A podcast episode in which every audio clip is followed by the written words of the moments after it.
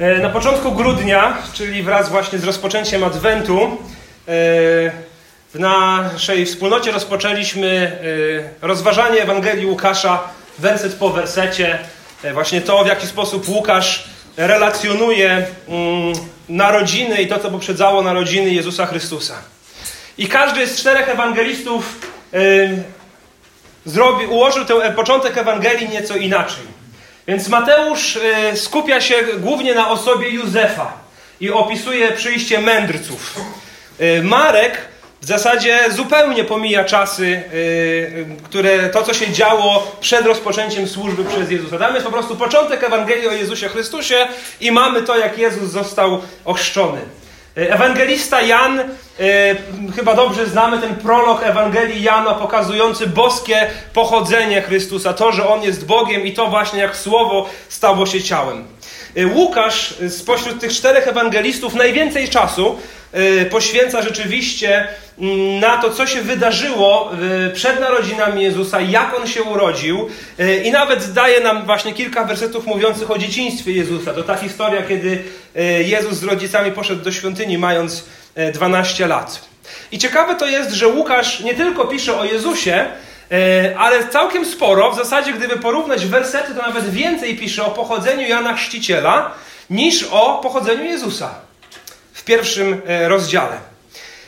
I tak rzeczywiście trzy tygodnie temu pastor Kola Gławnik omawiał pierwszych 21 wersetów, kiedy czytaliśmy tekst o Zachariaszu, doświadczonym człowieku bogobojnym, nazwanym sprawiedliwym, E, który e, razem z żoną nie mogli mieć dzieci i kiedy był w miejscu najświętszym w świątyni, pamiętacie, objawił mu się anioł i powiedział, że jego żona e, urodzi syna i że ten syn będzie miał na imię Jan i będzie pełen Ducha Świętego i będzie tym, który przyjdzie w duchu Eliasza.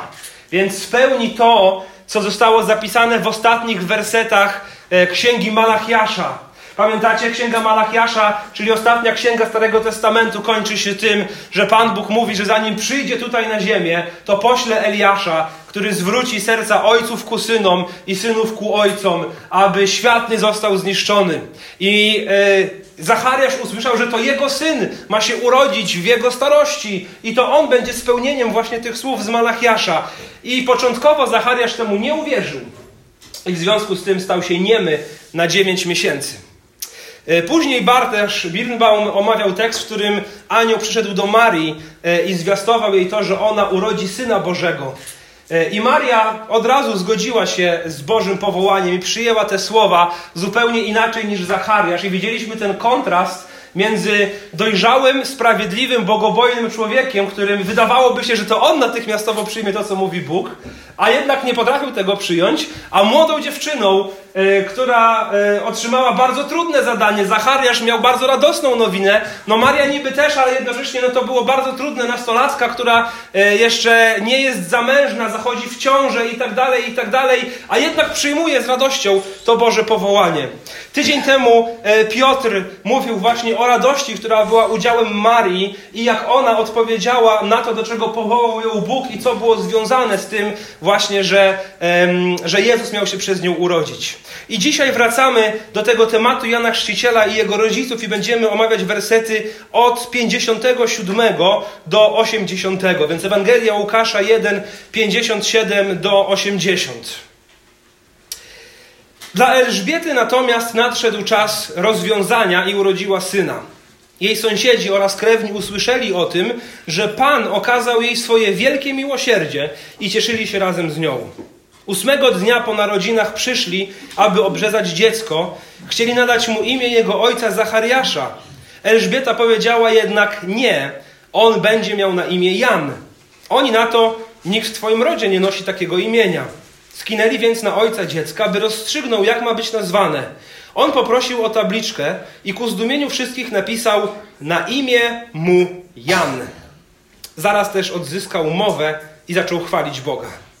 Wtedy wszystkich sąsiadów ogarnął lęk i wkrótce całe pogórze Judei rozprawiało o tym, co zaszło. Każdy, kto o tym słyszał, brał to sobie do serca. Kim będzie to dziecko? Zastanawiali się ludzie. Pan bowiem miał je pod szczególną opieką. A Zachariasza jego ojca napełnił Duch Święty i tak prorokował. Błogosławiony niech będzie Pan Bóg Izraela, bo nawiedził swój lud i przygotował mu okup. Wzbudził nam róg wybawienia z rodu swego sługi Dawida, tak jak zapowiedział przed wiekami przez usta swych świętych proroków. Wybawienie od naszych wrogów i z ręki wszystkich, którzy nas nienawidzą by okazać miłosierdzie naszym ojcom i wspomnieć swoje święte przymierze, przysięgę złożoną naszemu ojcu Abrahamowi, że pozwoli nam, ocalonym z ręki wrogów, służyć mu bez lęku, z poświęceniem i w sprawiedliwości przed nim po wszystkie nasze dni. A ty, dziecko, będziesz nazwane prorokiem Najwyższego, gdyż pójdziesz przed Panem, aby przygotować Jego drogi, dać Jego ludowi poznanie zbawienia w przebaczeniu Jego grzechów, ze względu na wielkie miłosierdzie naszego Boga, dzięki któremu zajaśnieje nam jutrzenka z wysokości, by objawić się tym, którzy tkwią w ciemności i w cieniu śmierci i skierować nasze nogi na drogę pokoju. A dziecko rosło, rozwijało się też duchowo i przebywało na pustyni aż do dnia swego wystąpienia przed Izraelem. Dosyć wyraźnie widzimy ten tekst podzielony na dwie części. Wersety 57 do 66 mówią o tym, co działo się tuż po narodzinach Jana Chrzciciela, a później w wersetach 67 do 79 mamy coś, co się nazywa hymnem albo pieśnią wzniesioną przez Zachariasza i później sama końcówka, werset 80, który jest epilogiem e, całej tej historii. Więc przyjrzyjmy się właśnie tej pierwszej części narracyjnej dotyczącej narodzin Jana Chrzciciela. Werset 57 mówi: Dla Elżbiety natomiast nadszedł czas rozwiązania i urodziła syna. E, tak jak czytaliśmy wcześniej Ewangelię Łukasza, e, w wersecie 36 pierwszego rozdziału e, czytaliśmy o tym, jak anioł powiedział Marii, że Elżbieta jest w szóstym miesiącu ciąży. Później w, 50, później w 39 czytaliśmy, że Maria udała się do Elżbiety w zasadzie niezwłocznie. W 56 czytaliśmy, że Maria przebywała u Elżbiety przez trzy miesiące. Więc jeśli Maria dowiedziała się że, e, o Elżbiecie, że jest w ciąży, jak była w szóstym miesiącu ciąży, a przebywała tam trzy miesiące, 6 plus 3 daje nam 9. Ile trwa ciąża? 9 miesięcy. Więc jakoś tuż po tym, jak Maria opuściła Elżbietę, e, Elżbieta urodziła. Dla Elżbiety natomiast nadszedł czas rozwiązania i urodziła syna. Jakoś bardzo krótko po tym, jak Maria od niej odjechała. I kolejne wersety nie tyle skupiają się na y, Janie, który się urodził, albo nawet niespecjalnie skupiają się jakoś bardzo na rodzicach, ale skupiają się na sąsiadach i krewnych. I na ich reakcji na to wszystko. I widzimy w wersecie 58, jej sąsiedzi oraz krewni usłyszeli o tym, że Pan okazał jej swoje wielkie miłosierdzie i cieszyli się razem z nią. Więc sąsiedzi i krewni usłyszeli o Bożym działaniu w życiu Elżbiety, o tym, że Pan okazał miłosierdzie Elżbiecie i Zachariaszowi. I przyszli to zobaczyć. I przyszli się cieszyć razem z nią, jak mówi werset 58. To takie wprowadzenie w praktykę słów Pisma Świętego. Cieszcie się z cieszącymi i płaczcie z płaczącymi. Tutaj ta bardziej pozytywna część. Cieszcie się z cieszącymi. Bo y, urodzenie się Jana było dowodem rzeczywiście Bożego miłosierdzia, jak zauważyli to sąsiedzi. Ale było też dowodem Bożej wszechmocy, bo otóż urodziło się ono w późnych latach Elżbiety i Zachariasza, y, kiedy przez całe życie na pewno starali się mieć dziecko i nie mogli. A kiedy pewnie już ich fizyczność na to nie pozwalała, to nagle okazało się, że Elżbieta zaszła w ciążę, więc narodziny Jana Chrzciciela były owocem czy efektem Bożego miłosierdzia, Bożej wszechmocy, Bożej opieki, bo została zdjęta hańba z Elżbiety i Zachariasza, ale również i Bożej wierności. Dlatego, że Jan urodził się zgodnie z tym, jak zapowiedział to Bóg i to w podwójnym tego słowa znaczeniu. Jan urodził się, bo Bóg to zapowiedział przez swojego anioła Zachariaszowi, więc Bóg okazał się wierny, ale też Jan urodził się, bo Bóg spełnił to, co zapowiedział ponad 400 lat wcześniej przez proroka Malachiasza. 400, co było w Polsce ponad 400 lat temu? Odsiecz wiedeńska? No coś takiego. Krzysiu wie na pewno, były właśnie sprawdy z historii. Zawsze jak graliśmy jakąś planszówkę historyczną ostatnio, to, to, to pozamiatał nas. No, no ja nie mam pojęcia, no tak, znaczy, jakbym poczytał w encyklopedii, to coś tam bym wiedział. Coś tam bym połączył w fakty. No ale 400 ponad lat, to przecież, no ludzie, no. Kto to by pamiętał? A Pan Bóg pamiętał. I okazał się wiernym Bogiem. I spełnił precyzyjnie to, co zapowiadał w ostatnich wersetach Księgi Malachiasza. Że oto przyjdzie ponownie Eliasz. I przychodzi Jan Chrzciciel właśnie w duchu Eliasza, aby zrobić to, co zapowiadał Malachiasz. Więc narodziny Jana Chrzciciela są owocem, są dowodem Bożego miłosierdzia, Bożej wszechmocy, Bożej opieki i Bożej wierności. W związku z tym, jak to nie cieszyć się z Elżbietą i Zachariaszem? Przyszli krewni cieszyć się razem z nimi. Dlatego, że to pokazuje, że Bóg jest rzeczywiście żywym Bogiem. I, I chcę właśnie do tego tutaj nawiązać i nas zachęcić. Bóg jest żywym Bogiem, trzeba o tym mówić. Trzeba o tym mówić. Nie interesuje mnie jako pojedynczego człowieka jakaś wielka filozofia czy wielki system teologiczny, jeśli jest to martwe. Jeśli jest to jedynie pustą wiedzą, choćby to było najbardziej, najlepiej poukładane, najbardziej rozbudowane i inspirujące, jeśli jest to pustą wiedzą, nie interesuje mnie taki system. Nie interesuje mnie religia, którą trzeba by sobie wmawiać, aby zaobserwować coś, oszukiwać samego siebie, że coś się wydarzyło, podczas gdy tak naprawdę się nie wydarzyło. Życie jest zbyt cenne i zbyt kruche, by poświęcać je na wydmuszkę czy na fasadę czegoś, co może dobrze wygląda i ładnie brzmi, ale nie jest prawdziwe. Jeśli nie jest prawdziwe, to oddanie temu swojego życia jest przegraniem go. Ale jeśli jest prawdziwe, jeśli Bóg, o którym czytamy w Piśmie Świętym, jest żywym Bogiem, to jedyną dobrą odpowiedzią, jaką możemy dać na tę prawdę o Nim, rzeczywiście jest poświęcenie swojego życia na to, aby żyć z Nim tutaj na ziemi, a potem doświadczać życia z Nim po śmierci. A takie doświadczenie, yy, które przyszło na Elżbietę, przypomina nam właśnie o tym, że Bóg jest Bogiem żywym. I chwała Bogu za to, że możemy tego doświadczać. Że nie myślimy tylko o nim jakichś wzniosłych rzeczy, ale naprawdę możemy tego doświadczać w naszej codzienności. Dlatego zachęcamy do tego, aby dzielić się świadectwami tego, co Bóg robi w naszym życiu. Zobaczcie to, o czym tutaj opowiadałem parę minut temu, czy paręnaście, o tej akcji paczkowej. Dla mnie jest, do, jest ukazaniem tego, że Bóg jest Bogiem żywym. Bo modliliśmy się o to, aby ci, których chcemy ubłogosławić tymi paczkami, mogli usłyszeć Ewangelię. Ja myślałem w swojej niewierze, że to będą maksymalnie trzy rodziny. Ale modlił się o to cały zbór. I wszyscy, którzy chcieli, mogli tę Ewangelię usłyszeć. Czy Pan Bóg nie jest Bogiem żywym? Mówiłem o tym, że mam nadzieję, że to będą trzy rodziny, ze względu na swoje wcześniejsze doświadczenia. Bo wcześniej, kiedy organizowałem podobną akcję w Warszawie, tak właśnie było. Ze trzy rodziny może zostały, żeby porozmawiać. A tych rodzin było dwa razy więcej, do których przygotowaliśmy paczki.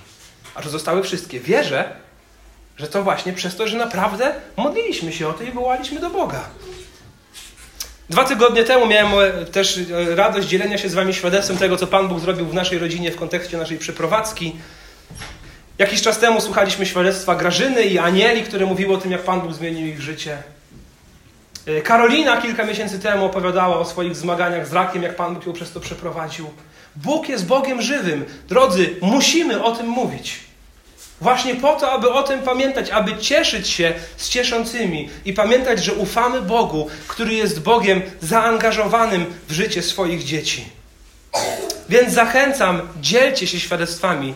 Po pierwsze, dostrzegajcie to, co robi Bóg, a po drugie, mówcie o tym. Doświadczajmy radości z tego, co żywy Bóg robi w życiu naszym, w życiu naszych braci i sióstr. Cieszmy się z cieszącymi, a kiedy trzeba, płaczmy z płaczącymi i również wypełniajmy to wezwanie, aby jedni drugich przemiana nosili. Dzielmy się tym, co Pan Bóg robi w naszym życiu. Czytamy dalej, werset 59. Ósmego dnia po narodzinach przyszli, aby obrzezać dziecko i chcieli nadać mu imię jego ojca Zachariasza. Taki był zwyczaj, że pierworodnemu synowi nadawano jego, e, imię jego ojca. E, Elżbieta powiedziała jednak nie, on będzie miał na imię Jan. Oni na to, nikt w twoim rodzie nie nosił takiego imienia. Skinęli więc na ojca dziecka, by rozstrzygnął, jak ma być nazwane. On poprosił o tabliczkę i ku zdumieniu wszystkich napisał na imię mu Jan. Widzę, że to jest generalnie ponadczasowa rzecz, że trzecie osoby chcą mieć dużo do powiedzenia w kwestii tego, jak się będą nazywały dzieci świeżo upieczonych rodziców. Chyba każdy z Was, rodzice, tego doświadczał. Że ktoś się pyta, o super dziecko, jak będzie miało na imię? No, Roman. Roman, o, no ciekawe. O, a dlaczego takie imię? A skąd takie imię? O, a wie, wiesz co, a ładne imię to by było na przykład takie i takie. Więc ponadczasową rzeczą to jest absolutnie, że wszyscy świeżo upieczeni rodzice albo ci, którzy rodzicami mają zostać, mierzą się z tym, że e, osoby trzecie, każdy ma jakiś komentarz na temat imienia, które, które chcą nadać dziecku. Więc tutaj też to widzimy, e, że, że ci ludzie, sąsiedzi chcą mieć coś do powiedzenia. Więc Elżbieta mówi, chłopak będzie miał na imię Jan. Zgodnie z tym, jak powiedział anioł, bo to anioł nakazał właśnie, że on tak ma mieć na imię. Imię Jan e, to jest hebrajskie Johanan. E, Johanan oznacza Bóg jest łaskawy. Bóg jest łaskawy. Więc to imię e, Johanan, Jan, Bóg jest łaskawy, rzeczywiście bardzo koresponduje z wersetem 58, gdzie czytaliśmy, że Bóg okazał swoje miłosierdzie Elżbiecie i Zachariaszowi. Bóg okazał im łaskę. Bóg jest łaskawy. Więc na imię mu będzie e, Jan. E, I ta rzecz dotycząca imienia jest tutaj chyba wspomniana celowo właśnie po to, żebyśmy zobaczyli, jak zmienia się postawa Zachariasza.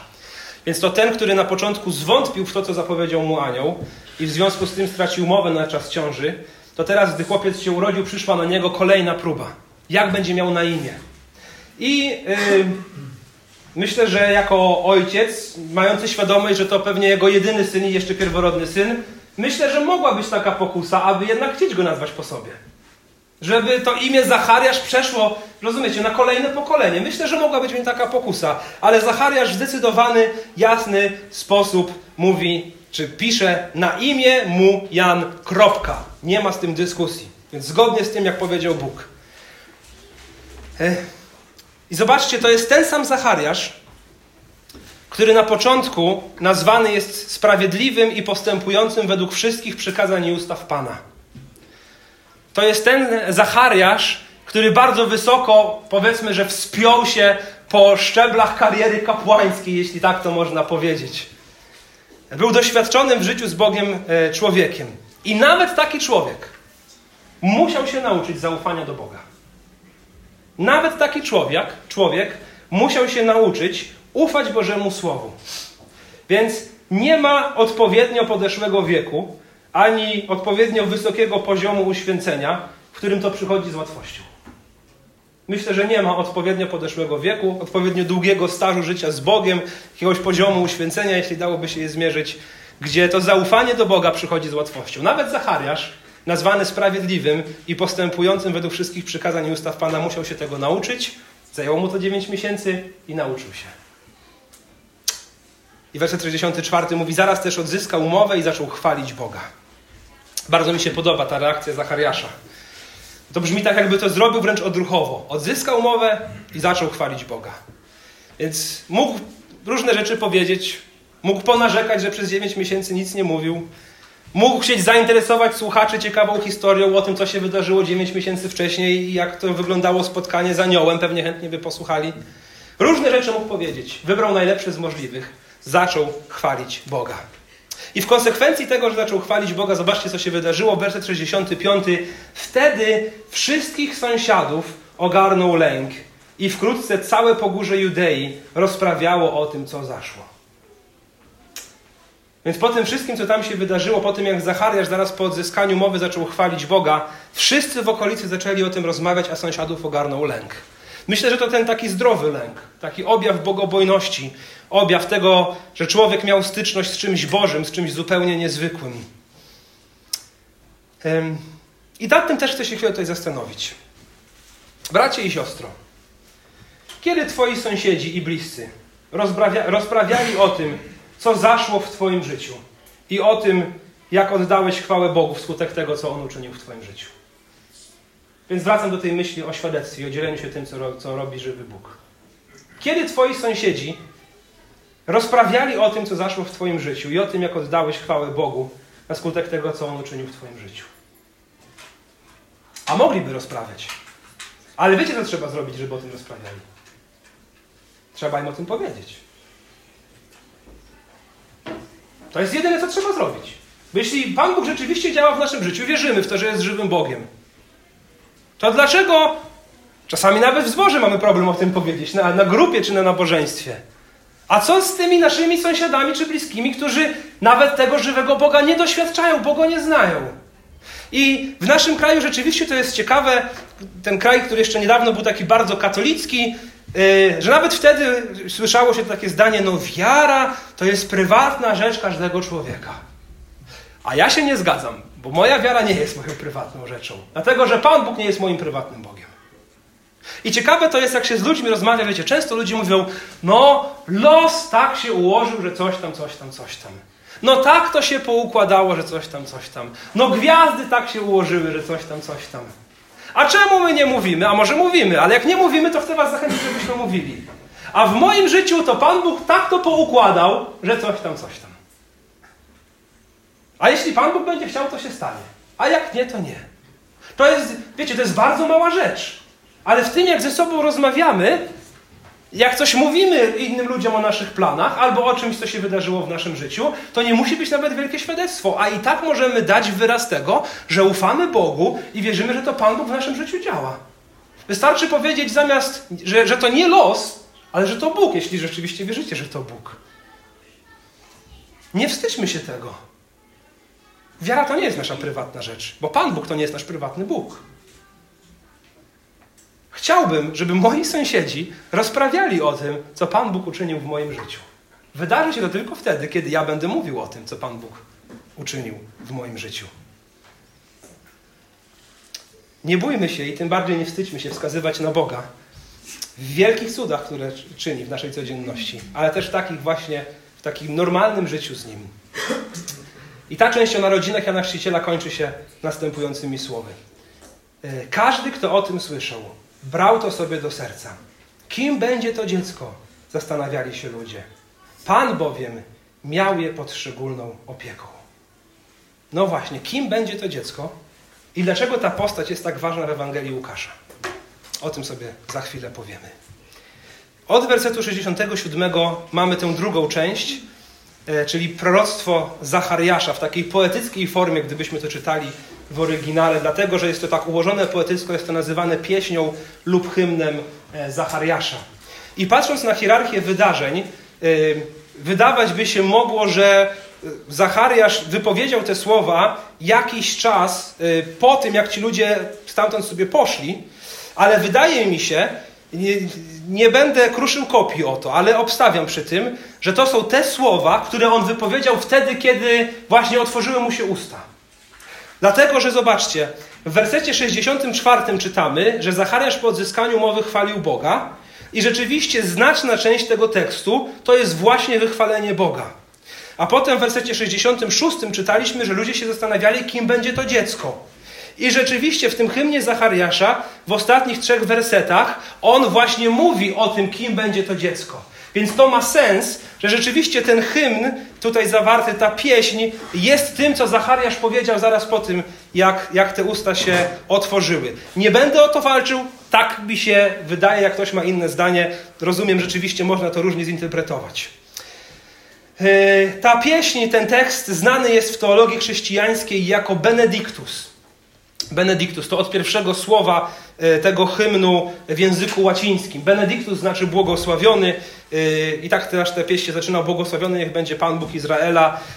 Ta pieśń się pojawia w muzyce klasycznej. Jest kilka e, koncertów symfonicznych, czy kilka arii nawet, gdzie jest ten Benedictus odśpiewywany. Więc mieliśmy tydzień temu Magnificat, mm, czyli ta pieśń Marii, a dzisiaj, dzisiaj Benedictus. Ciekawe też jest to, że zobaczcie, werset 67 mówi, a Zachariasza jego ojca napełnił Duch Święty i tak prorokował, więc jest to nazwane prorokowaniem. Myślę, że tutaj y, warto to zauważyć, bo często, gdy słyszymy o prorokowaniu y, albo czytamy o nim w Biblii, to może się wydawać, że prorokowanie to jest jakieś osobiste objawienie, albo że prorokowanie to jest przepowiadanie przyszłości. To tutaj w tym tekście widzimy, że prorokowanie to jest również wychwalanie Boga, i to jest również przekazywanie Bożego Słowa, bo yy, Zachariasz nie powiedział niczego nowego. W zasadzie powtórzył dokładnie to, co powiedział mu anioł. I yy, napełniony Duchem Świętym oddał chwałę Bogu i przekazał Boże Słowo. Yy, I jest to nazwane również prorokowaniem. Więc spójrzmy bliżej na to, co mówi Zachariasz. Y, w wersetach 68 do 75 mówi on o wiernym Bogu realizującym plan zbawienia, a w wersetach 76 do 79 właśnie mówi o misji Jana Chrzciciela. Więc w pierwszej części proroctwa Zachariasza widzimy wywyższenie Boga za to, że On nawiedził swój lud, że przyszedł do ludzi. Widzimy wywyższenie Boga za to, że On dokona odkupienia, czyli ratunku od grzechu. Widzimy wywyższenie Go za to, że On jest rogiem zbawienia, czyli jest to nawiązanie do obrazu Boga jako zwyciężającego wojownika, jako wojownika z rodu Dawida, zgodnie z tym, co Bóg obiecał przed wiekami przez usta proroków. Wychwala Boga za to, że On przychodzi jako wybawiciel, czyli ten, który wyratuje lud swój od jego wrogów. Robi to, aby okazać miłosierdzie ojcom narodu, bo przecież Jezus przychodzi również po to, żeby umrzeć za tych wierzących, którzy żyli przed Nim, e, żeby e, spełnić to, co było obiecane Abrahamowi, Izaakowi i Jakubowi. Że przychodzi po to, aby ludzie mogli przychodzić do Boga i służyć Mu bez lęku, z poświęceniem i w sprawiedliwości. I w końcu wychwala Boga za to, że On przychodzi, aby przynieść nam wieczność, czyli abyśmy mogli służyć Mu przez wszystkie nasze dni. Więc w pierwszej części tej pieśni, napełniony duchem Zachariasz, oddaje Bogu chwałę za, wie, za te wszystkie rzeczy, yy, yy, które tak naprawdę były zapowiadane od wieków. Miał mnóstwo rzeczy, które mógł, za które mógł podziękować. Mnóstwo. Podziękował w natchnieniu Ducha Świętego za Bożą wierność i za zbawienie, jakie nadchodzi. Drodzy, chcę Was zachęcić dzisiaj. Jak usiądziecie do kolacji wigilijnej, do posiłku świętującego właśnie wierność Boga i, nad, i zbawienie, które dla Zachariasza miało nadejść, dla nas z naszej perspektywy już nadeszło, zachęcam dzisiaj przy wieczerzy wigilijnej przeczytajcie ten hymn. Jeśli macie jakieś inne tradycje, ok, uszanuję. Jeśli nie macie jakichś szczególnych, przeczytajcie ten hymn. Bo jeśli święta Bożego Narodzenia są świętami, gdzie opowiadamy o Bożej wierności i o zbawieniu, to ta pieśń właśnie o tym mówi. I zobaczcie, przechodzimy, y, przejdziemy teraz do tych ostatnich trzech wersetów tego hymnu, mówiących o przyszłości Jana, syna Zachariasza, zgodnie ze słowami anioła, zgodnie ze słowami ostatnich wersetów Księgi Malachiasza, ale Zachariasz, mówiąc o Janie, tak naprawdę wciąż mówi o Bogu. I wciąż wskazuje na Jezusa. A ty, dziecko, będziesz nazwane prorokiem Najwyższego, gdyż pójdziesz przed Panem, aby przygotować Jego drogi, dać Jego ludowi poznanie zbawienia w przebaczeniu Jego grzechów, ze względu na wielkie miłosierdzie naszego Boga, dzięki któremu zajaśnieje nam jutrzenka z wysokości, aby objawić się tym, którzy tkwią w ciemności i w cieniu śmierci i skierować nasze nogi na drogę pokoju. Więc niby mówi o Janie, a ty, dziecko, będziesz nazwane prorokiem Najwyższego. Ale tak naprawdę pokazuje, zobaczcie, że sednem życia Jana będzie osoba Jezusa Chrystusa. W tych trzech wersetach Zachariasz pokazuje, że sednem życia Jana będzie osoba Jezusa Chrystusa, Boga, który stał się człowiekiem, aby dać nam poznanie zbawienia w przebaczenia grzechów ze względu na swoje wielkie miłosierdzie, jak czytamy w tym tekście. Więc od początku życia Jana Chrzciciela jasnym było, że w jego życiu chodzi tak naprawdę o kogoś większego i wspanialszego niż on sam. A pamiętacie, co Jezus powiedział Janie Chrzcicielu? Pamiętacie? Że on jest największym ze wszystkich ludzi. Jezus powiedział o Janie Chrzcicielu, że on jest największym ze wszystkich ludzi. Dlaczego? No myślę, że dlatego, że Jan Chrzciciel niesamowicie w pewnym takim swoim prime popularny w Izraelu powiedział: On musi wzrastać. Ja zaś stawać się mniejszy. Na tym polegała jego wielkość. To zdanie świadczy o jego wielkości. On musi wzrastać, ja zaś stawać się mniejszym. Od małego był uczony tego, zapowiadano o nim, że swoją wartość znajdować będzie nie w swoim pochodzeniu, cudownym pochodzeniu, bo jednak przez Boży cud on się pojawił na świecie. Nie w swojej służbie, a niesamowitej służbie zapowiadanej w ostatnich wersetach Starego Testamentu. Ale jego wartość była w tym, którego on ochrzcił i na którego wskazał jako baranka Bożego. Jego wartość była w tym, którego nadejście poprzedzał niczym herold. Jego wartość nie była w nim samym, ale była w osobie Jezusa Chrystusa. I tę myśl o tym, gdzie jest nasza prawdziwa wartość życiowa i dlaczego, jeśli jest w Jezusie, ma to jedynie sens. Wspaniale oddał C.S. Lewis, chyba najczęściej przeze mnie e, cytowany. E, jest to ostatnie zdanie jego najpopularniejszej obok Narni książki Chrześcijaństwo po prostu. W ostatnim zdaniu tej książki napisał tak. Szukając samego siebie, znajdziesz tylko nienawiść, samotność, rozpacz, gniew, ruinę i rozkład. Ale szukaj Chrystusa, a znajdziesz Go. Z Nim zaś wszystko inne. Narodziny i życie Jana Chrzciciela pokazują, że jeśli człowiek rzeczywiście ma być wielkim, znaleźć sens i spełnienie życia, to czego szukają wszyscy ludzie, to znajdzie je nie w sobie, ale znajdzie to tylko w Chrystusie. Szukając samego siebie, znajdziesz tylko nienawiść, samotność, rozpacz, gniew, ruinę i rozkład. Ale szukaj Chrystusa, a znajdziesz go. Z nim zaś wszystko inne.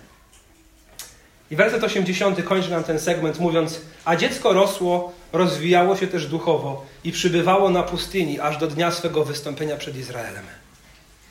Więc Jan nie miał lekkiego życia. To na pewno. Pewnie szybko został sierotą, bo jego rodzice byli w podeszłym wieku. Nie wiemy też, co dokładnie oznacza, że przybywał na pustyni. Życie miał trudne, ale jedno jest jasne. Rozumiał sens swojego istnienia i wypełnił sens tego istnienia najlepiej, jak potrafił. On musi wzrastać, ja zaś stawać się mniejszym. Powiedział największy z ludzi. Po co ewangelista Łukasz spisał tę historię? Dlaczego tyle miejsca poświęcił narodzeniu Jana Chrzciciela? No myślę, że po to, że, że Łukasz wyraźnie to nam określił w czwartym wersecie pierwszego rozdziału, kiedy napisał do Teofila, pierwotnego odbiorcy tej księgi, mówi: Chcę, abyś miał pewność co do wiarygodności spraw, które ci wyłożono.